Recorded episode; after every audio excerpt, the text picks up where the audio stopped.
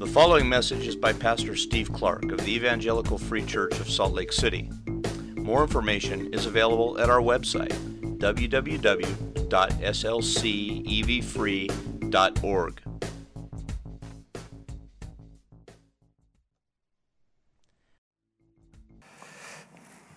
Thank you, Henny. When I was thinking of who to honor with reading the scripture for my final sermon here, I thought about many names, many of you, but one name rose above the rest. So, um, I preached this text, this psalm, almost uh, nine years ago to the day uh, when I candidated to come here as your associate pastor. The day was uh, just the day before Halloween. I remember making final preparations in the Charnholm's basement, and all these, all these like 17 and 18 year old near adults dressed up in costumes coming to the door throughout the night. I thought, Utah is a unique place. um, I preached a sermon then that I didn't think was very good, and you still called me here. That was one bit of grace among many from you to me over the years. Um, I, we are very, very thankful for this church. Now, I need to say all that, but I need to preach. You didn't come here this morning to hear a valedictorian speech at a graduation, you came to hear from God. So let me, let me pray for that. Father, I do pray with a thankful heart. I pray, um, would you please speak? Would you please open your word to us? And would you preach to our hearts by your Spirit? When you enliven the word, make it three dimensional to us. Make it sing. Make it live within us. Start with me. And change us, shape us, change our perspective, change our sight, change our hopes, change our leanings, change our bent. Do a big work here now, I pray. Thank you for your word. Thank you for the changes that it has made in my life. I am just a sinner saved by your grace, and that is an amazing thing. So I say, I ask, would you please do more work now by your grace? For the sake of your name, for the sake of your cause within this church and outside of this church, will you please do this? Cause me to fade into the background and cause your face to become what we see here now, we pray. Amen. So, this psalm is part of the Psalms of Ascents, the Psalms of going up. The psalmist is going to Zion, to Jerusalem, the city of David, the city of God's anointed, God's king. And Jerusalem sat up to this day, sits up on a hill. So you have to go up to Jerusalem. Thus, the Psalms of Ascents, the Psalms of people who are going up to Jerusalem. The author is a son of Korah. The sons of Korah, the Korahites, were doorkeepers in the temple and in the temple precincts in the city of Jerusalem. We don't know why he's not there, but he's not. He's on the road home. He's on the road back to the city of God's anointed. He's journeying home. I'm told that it was Ralph Waldo Emerson who wrote, It's not the destination, it's the journey. And I think that this psalmist would very respectfully, humbly, and joyfully disagree with our dear American transcendentalist. Um, I think he would say, this son of Korah, instead, it's the destination that shapes the journey. It's the destination that determines whether we find joy and strength along the journey. It's the destination that determines whether we find ourselves along the way or lose ourselves. For the journey, the destination, means everything. So I want us to, I want us to walk alongside this son of Korah this morning and just listen. He's the kind of person we should listen to. He's, he's found hope that is authentic and it is not weak. Though the journey is hard, there is power in his hope. So let's walk with him. Let's, let's listen to him talk about the destination, the journey, and the effect. The effect that the destination has on our journey. Destination, journey, and effect. The psalmist begins by, by reveling in the destination, which is a place of absolute blessing. And this is our first point. The only destination of ultimate blessing is God Himself. The only destination of ultimate blessing is God Himself. The psalmist is musing in his mind on just how lovely Zion is, verse 1, because God is there. The courts of the Lord, verse 2, are not beautiful because of their architecture. They're beautiful because God is beautiful. God is not just beautiful. God is not just lovely. God is beauty and loveliness incarnate. He is the source and substance of every other beauty, every other form of loveliness that there is. He is that. So, this, the psalmist, he longs to be in the presence of, of the courts of the Lord because he longs to be in the presence of this God who is beauty. And this God is a living God. He is a living God who is real and active and alive and has a personality and has characteristics and priorities. He has things that he finds very, very important. And the character quality that this psalmist thinks about most is grace the favor of this God. Verse 3. Uh, the gatekeeper is probably remembering some moment in the past when he was guarding some door and noticed a sparrow flittering around the temple. And he sees the sparrow finally land right close to the altar of God. A sparrow in those days, the most worthless animal, the most common, unworthy being that there was a sparrow finding a place in the house of God, the most unworthy finding a place in this Lord of hosts, the commander of infinite armies of angels, the King of kings and Lord of lords, the creator of all, offers his home to an unworthy sparrow. He remembers this and he just revels in it. What kind of God this is. What kind of God this is. What grace this is. Grace, the welcoming of the unworthy as a gift alone. But this God doesn't stop there. Verse 11, He is a sun and a shield, which means He gives favor, He gives grace, but then He doubles down on that and He, and he turns the tables on the whole world on this whole issue of unworthiness and He, and he honors, He bestows honor on the unworthy. God honors the sparrow with a home at His altar. The most unworthy living being in the most honored place in God's house. Why? Because of grace, because He wants to, because it glorifies Him. And then it's as if this God says, you know what? Take the whole house. Ah, take it all. I withhold no good thing from you. Verse 11 no good thing. I withhold nothing. All that is mine is yours because all that is mine is good. I withhold no good thing from you. It's all yours. So, no wonder the psalmist says in verse 4 Whoever dwells in your house, O God, is truly blessed.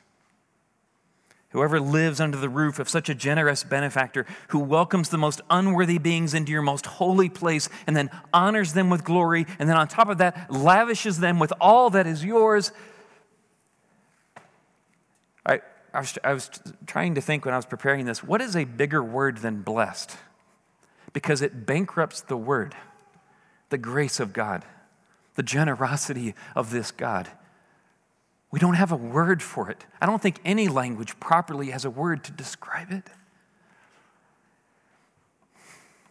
Here in the courts of God is blessing because God Himself is blessing.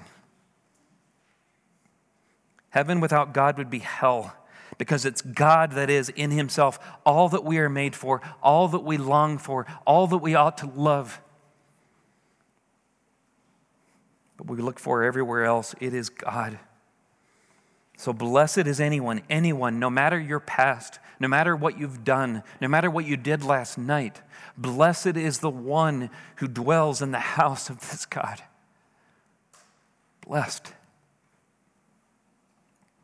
So it's no wonder then that the psalmist puts a, a Selah right here at verse 4, because he wants us to just stop and noodle on this.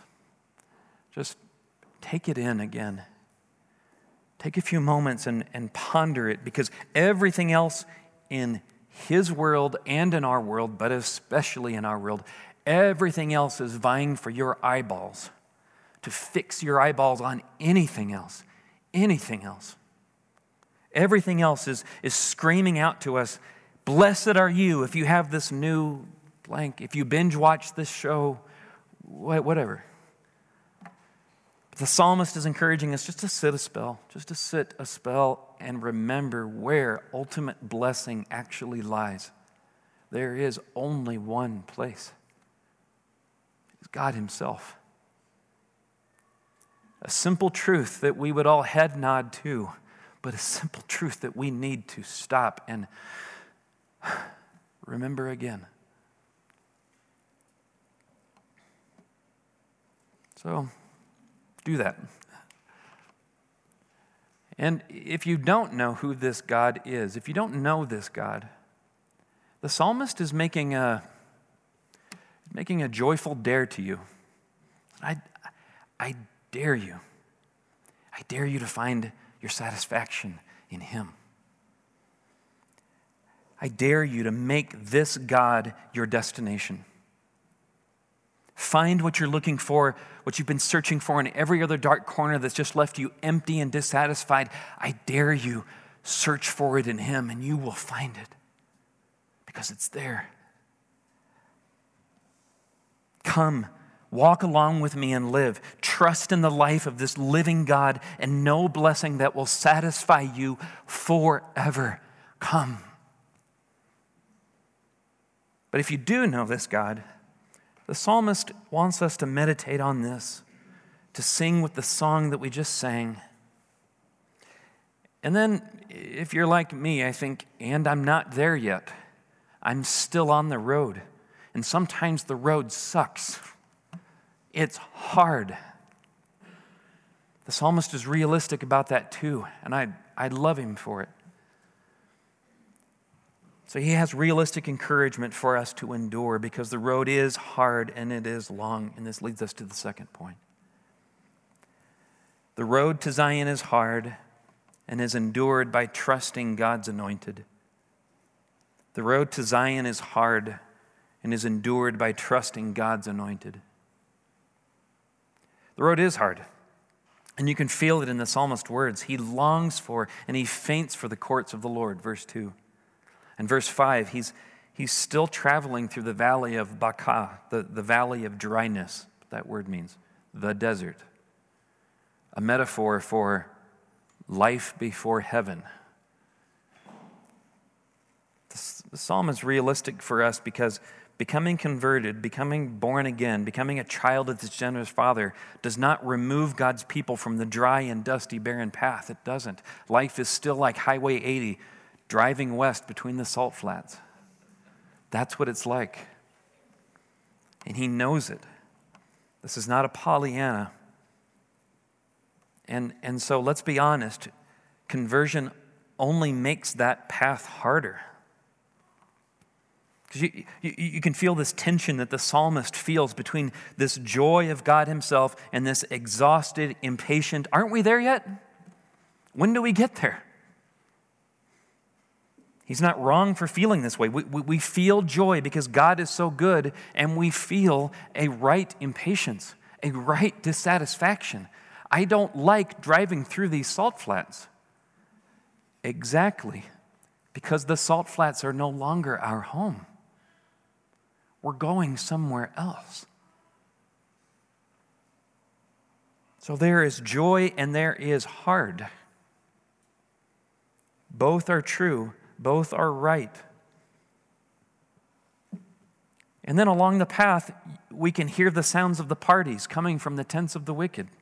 verse 10, which just makes the path even harder because it sets up another tension.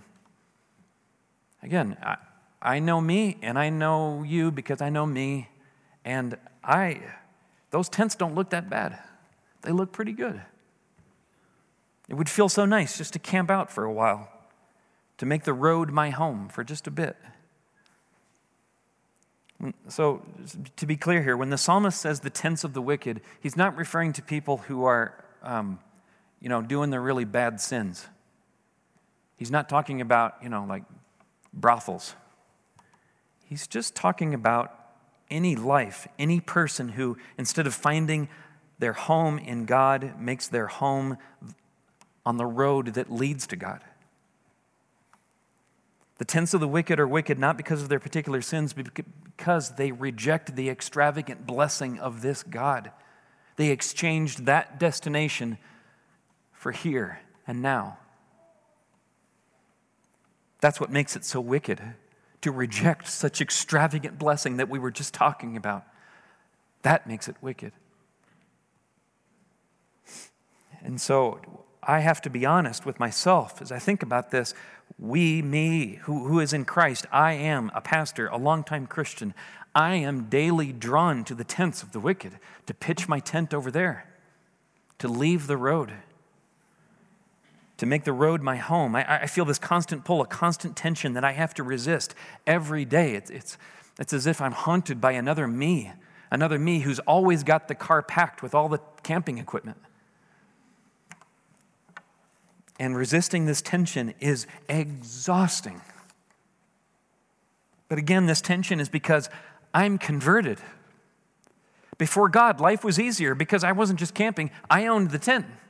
I, I was, that's where I lived. That's where you lived. So I seek to, to resist the call of the tents of the wicked now because God has me, has you traveling to a new destination, a new home. So now we, we've been replaced, we, we've re- replaced this, this old dissatisfaction, this old um, emptiness that sin left us with, with a new dissatisfaction, a, a new lack of, a new emptiness, a new lack of fullness. But that, that new emptiness, that new dissatisfaction is good and holy because we're not there yet. That's true, and this is normal Christianity. So don't believe the pseudo Christian pablum that says that life is in God is all joy and that it should not be hard. For, for the pilgrim walking towards God, Uh, our joy grows. Our joy grows over time, but the hardness grows too. But the hardness is not bad. Joy is still joy, hard is still hard, but the hard is not bad. The bad comes when we stop resisting, when we make our home along the road hmm. And when we do this, when we leave the road, we not only lose our way, we lose ourselves. We lose who we are. We bifurcate. We split. Now, we, we don't need to go off to Vegas to be a prodigal son. We don't need to go anywhere. We need only pursue the American dream. Just stay where you're at and make your home here. We need only to make the things that are meant to serve our way to God to instead be our gods. We need only do that, and we'll find ourselves a long way from home and a long way from ourselves, dissatisfied and broken.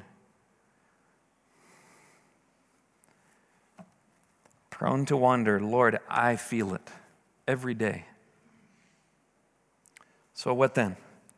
What do we do when we find ourselves off the road? What do we do when we find ourselves eating the food of pigs? Well, we remember the unworthy sparrow and the God who welcomes it. And then we cry out to this God. Look to the other, Selah, in verse 8. We cry out to him God, this road is hard, harder than I thought it would be, harder than it was sold to me to be. This is harder and it's only getting harder. Help. I've wandered off. Where am I? Where am I? And then there's this strange prayer of verse 9. The psalmist prays. He doesn't pray, God, look on me. God, look on me. He says, God, look upon your anointed. God, look upon your king who resides in Zion. What is he, what is he saying? His logic is God, look upon your anointed one in Zion. Bless him that I may be blessed. Because I know that in his kingdom, all who are in his kingdom are blessed. So will you bless him? I cannot do it. I am not able. I am weak. I am feeble. Help. Bless him that I may be blessed. Where is this going? We keep reading our Bibles and we discover that God did, in fact, bring his king to Jerusalem. And he did bless him. But first, he crushed him. Before he looked upon him, he looked his face away from him and crushed him on the cross so that our sins might be forgiven. But also so the curtain of the temple might be torn in two, and so that access for all the unworthy ones might be gained right into the altar of God. He crushed him first, looked his face away. But then after three days, he looked upon his anointed and raised him from the dead. Raised him from the dead, not just to bestow favor and honor upon him, but to bestow favor and honor upon all who would trust in him. This is glorious news. Glorious news. And so now in Ephesians, you, you, read the first verses of Ephesians, and it says that we are blessed with every spiritual blessing. Just like this psalm blessing, blessing, blessing. We are blessed with every spiritual blessing in the heavenly places in God's King, this greater David, Jesus, raised from the dead for you, for me. Life in Him. Life by being united to this one, to this great King. So it is no wonder that the psalmist says, God bless him so that you would bless me. Blessed is the one who trusts in Jesus, because all that is his is now ours. For anyone who trusts in him, God unites that one to him. All that is Jesus' is now ours his death to sin, his resurrection life, his glory, his honor, his favor, his access to God, his inheritance. All that he deserves as God's firstborn son is now ours in Christ. God withholds no good thing from us because he withholds no good thing from his son. Man, this is good news. So then, at this moment, when we so feebly cry out, even in a whisper, we find that this God responds by kicking off his sandals and running towards us right out of Zion to grab hold of us. James K.A. Smith writes that Jesus is the shout of God. The way that God runs out to meet us, shouting in response to our whispering cries, saying, I've got you! I'm coming! he sends his anointed one, and then united to him, he carries us home. He carries us home. From his heavenly throne, this raised and resurrected and ascended Christ orchestrates every step of the journey so that, verse 7, every one of his children appears before God in Zion. He does it. He does it. We endure then by fixing our hope on our destination, on God through Christ. Blessed is the one who trusts in him. Blessed is the one who says, Oh Lord, look upon your anointed that I might be blessed. So, a few questions then. A few questions for you. Where are you? Where are you? Are you home? Or on, are you on your way home? Which is it? Where are you? Second question When are you? Are you there yet? Or Or are you enduring the long road until you are home? Which is it? When are you? And lastly, whose are you? Are you on your own, living in your own tent, or are you Christ's? Because if you are His, you are being carried and supplied to share in His glorious inheritance. Upon that last question, these last three questions, hangs everything, hangs our destiny. Where are you? When are you? Whose are you? He supplies us along the way, and He will bring us home. And this brings us to the third point. Our hope in the destination empowers us for the journey. Our hope in the destination empowers us for the journey. At first, we think that we cannot do it. As the road gets harder, we are tempted to think this and we are tempted to give up and pitch our tents alongside the road. But then, as we hope in Christ, as we rest in our union with Christ, as we hope in our destination, something happens. As we fix our eyes on God in Christ, we are changed. We're transformed and we become more fit for the journey. As time goes on, we become more fit to endure. Even as we travel between the salt flats of life, we make them a place of springs, verse 6. Joyful in the face of the long, dusty road. We experience joy, and others experience joy through us. In fact, this is, this is the only way to experience true enjoyment in the things of earth. By ironically not making the road our home. Because then we're not putting more weight on the things of earth than they were designed to bear for us. We no longer look for ultimate joy from the road, but we can give thanks for the things of earth. We can have joy in them because, under the sovereign lordship of Christ, they now, all of them, serve us on our way towards home. So we can give thanks for them, but never putting our ultimate satisfaction, our ultimate joy, our full weight upon them because they can't bear it anyway, and they only serve us to where true blessing is found. Ironically, it frees us to enjoy them. But we also experience joy because this hope frees us from the burden of self regard. The road now is hard enough, but we only make it harder by, by carrying our own weight and by constantly tracking for ourselves our sufferings and our indignities and injustices. When we remember that the road is not our destination, that this will soon end, when we remember that we are not defined by the road, but by God's grace to us, the burden is lifted. This burden of self regard is lifted. And that is a heavy burden to lose. It is a heavy burden to lose, and we discover with joy that it is replaced by a light burden that Jesus gives us, and we find that it is light and it is easy to carry. He is a good Savior who carries us home.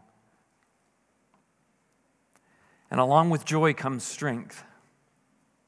The joy of the Lord is our strength. We weren't saved just to, just to stay out of the tents of the wicked. Salvation is not just a, a fix to keep us out of the ditches, it's learning to travel well to the right destination. That's what we were saved for, because the road takes us to God. That's what we were saved for, for God. And as we learn to travel well, we find that our sufferings, even the worst of them, come to serve us. God takes our sufferings and He turns them upside down. He reverses the devil's intentions in them. And these sufferings become an occasion for us to go from strength to strength, as it says in verse 7 from strength to deeper strength to deeper strength. God actually uses the difficulties of the road to equip us to make us fit to endure yet still more. Not having strength in ourselves, but strength from hope, from looking upon the face of our anointed. But the last effect is uprightness. The end of verse 11. No good thing does he withhold from those who walk uprightly, it says. Now you say, aha, there's the catch. Uprightly. You got to walk uprightly, I see. No. As, as, we, as we go to resist the, temps, the tents of the wicked, to get off the road, the, the, the temptation to make the road our home, hope empowers us. This, this hope of heaven empowers us to say, no, heaven is better. Hope comes first. And as we hope in God, as we hope and we choose to say by faith, no, the destination will be better, God will be better than the tents of the wicked, we learn to take one step further on the road, and then another step, and then another step, and then another step. It's hard, but you put one in front of the other by hope, another by hope, another by hope, and pretty soon you've gained ground. And pretty soon the trajectory of your, of your life looks like an upright life. Hope comes first. It's the faith in the promise of verse 11 that transforms us into people who actually are the people of verse 11. We walk uprightly, blameless, not perfect, but always repenting. Always repenting in a life of repentance, a life of repentance towards God. Towards God. Our blessing. Towards Zion. That's how we travel. The road to Zion is paved with many toils and snares, but grace, grace will lead us home. The grace of God in Christ will lead us home. I want to make one final observation in conclusion. This psalm is not written to you, it is written to us. As a merry, or maybe sometimes not merry, band of travelers walking together along this road. This is not written to individuals, this is written to God's people together. My beloved friends, I, don't ever forget how much you are needed by each other.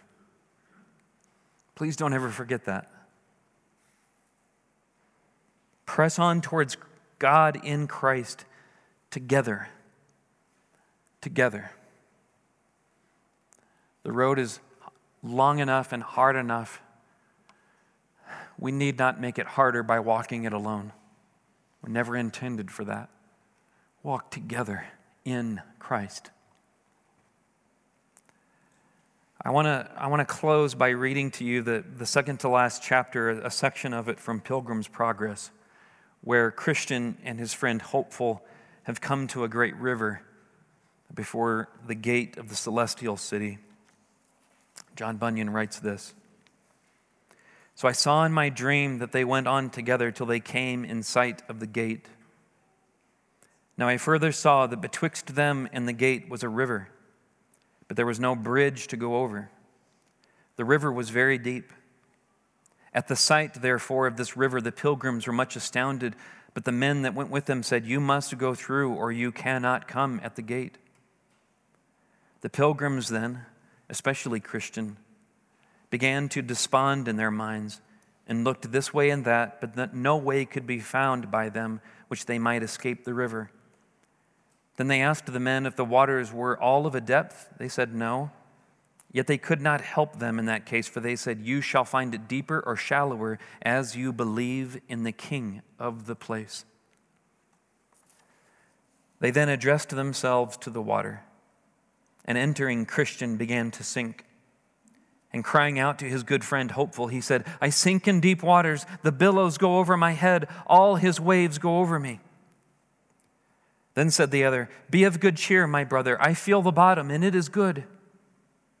Then said Christian, Ah, my friend, the sorrows of death have encompassed me about. I shall not see the land that flows with milk and honey. And with that, a great darkness and horror fell upon Christian, so that he could not see before him. Also, here he, in great measure, lost his senses. so that he could neither see nor remember nor orderly talk of any of those sweet refreshments that he had met with on the way of his pilgrimage.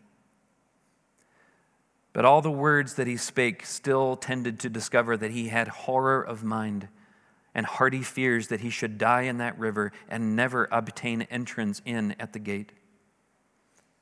Here also, as they stood by, perceived, he was much, uh, he was much in the troublesome thoughts of the sins that he had committed, both since and before he began to be a pilgrim.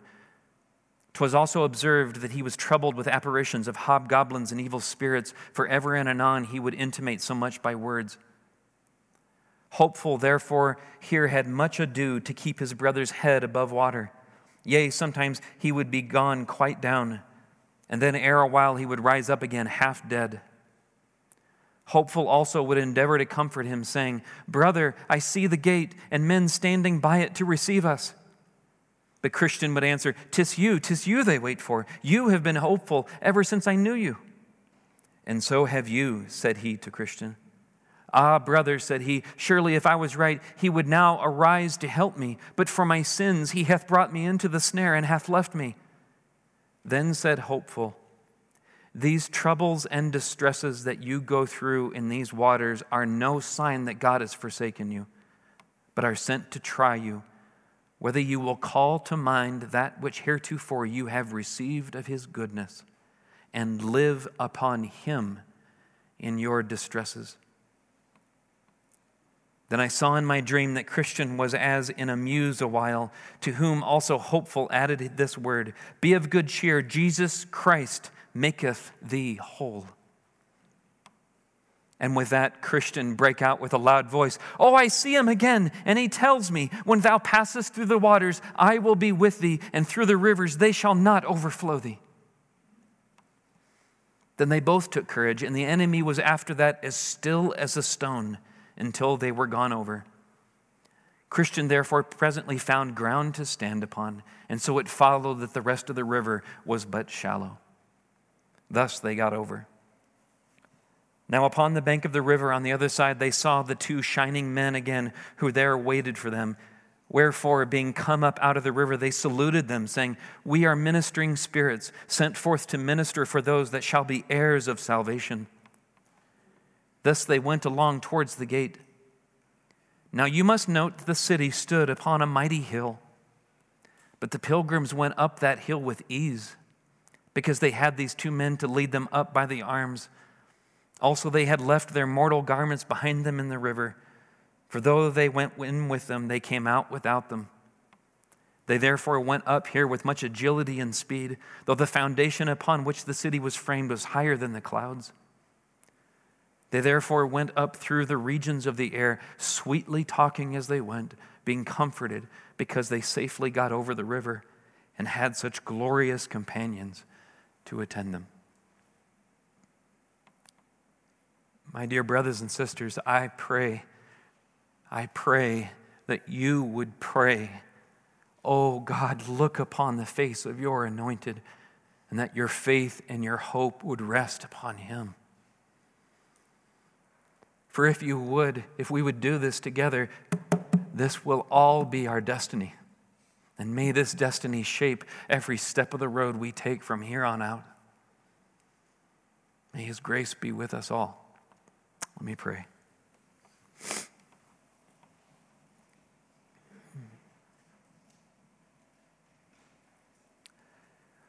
Oh, Father, blessed be your name, a God who holds forth for us all by your grace, all by your generous choice. Blessed be the name of this God who holds forth for us such a wondrous destiny, a destiny of glory and honor, a destiny of extravagant, extravagant generosity and love. You are a good, good Father beyond words.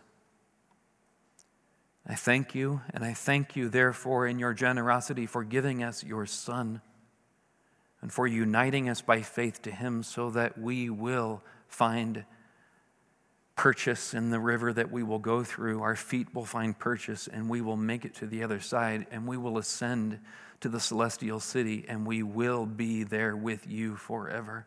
You will do it. So I thank you. I thank you that we can rest and trust in you. Blessed be your name.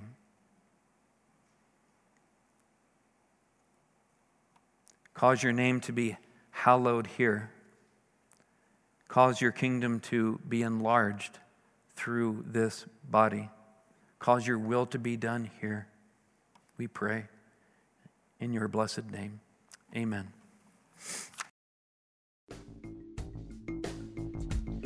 Thank you for listening to this message by Pastor Steve Clark of the Evangelical Free Church of Salt Lake City in Salt Lake City, Utah. Feel free to make copies of this message to give to others, but please do not charge for these copies or alter the content in any way without permission.